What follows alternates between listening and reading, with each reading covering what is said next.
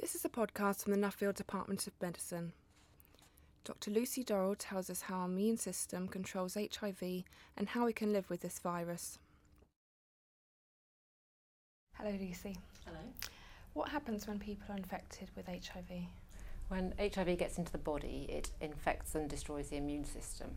And it does this by infecting a specialised kind of cell called a CD4 T cell.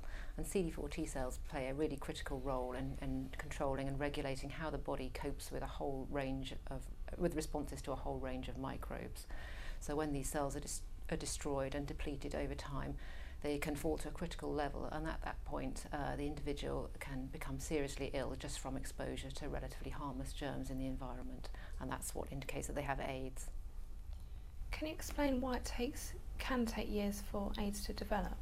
So the body has a very large reserve of CD4 T cells, and although a, lot, a large proportion of them are destroyed in the earliest stages of the infection, the body can cope for a while, and it takes quite a number of years before they fall to, to dangerous levels.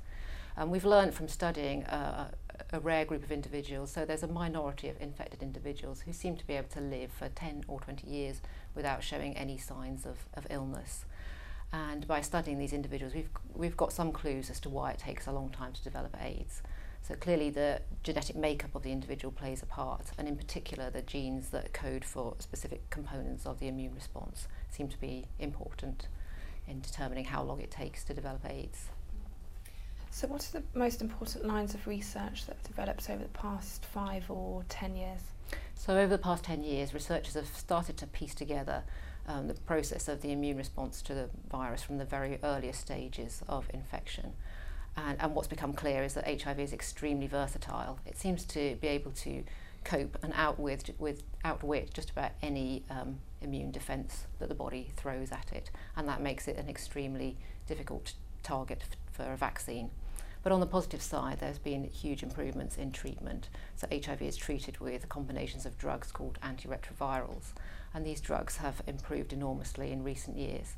And nowadays, if you're a, a person with HIV living in the UK where treatment is freely available, you can expect to have a pretty much a normal lifespan if you're diagnosed early. And how big a problem is HIV in the UK today? So it's estimated there are about 88,000 people living with HIV And worryingly, about a quarter of those are not aware of their status, so they can unknowingly pass on the infection to other people. And in recent years, the, the largest increases in cases of HIV have been among heterosexuals. How does your research fit into translational medicine within the department? So, the goal of our research is to develop a vaccine to prevent HIV infection and also to use vaccines in combination with drug treatments to try and help infected individuals get rid of the virus from their body. So HIV is um, extremely challenging target because it can mutate its genetic makeup. And the way we're trying to deal with this has been to develop a vaccine which focuses the immune response on parts of HIV that it cannot change easily without weakening itself. And we now have vaccines in clinical trials in Oxford, both in healthy volunteers and in patients, trying to test out this strategy. And, and we have some early encouraging results. Thank you, Lucy.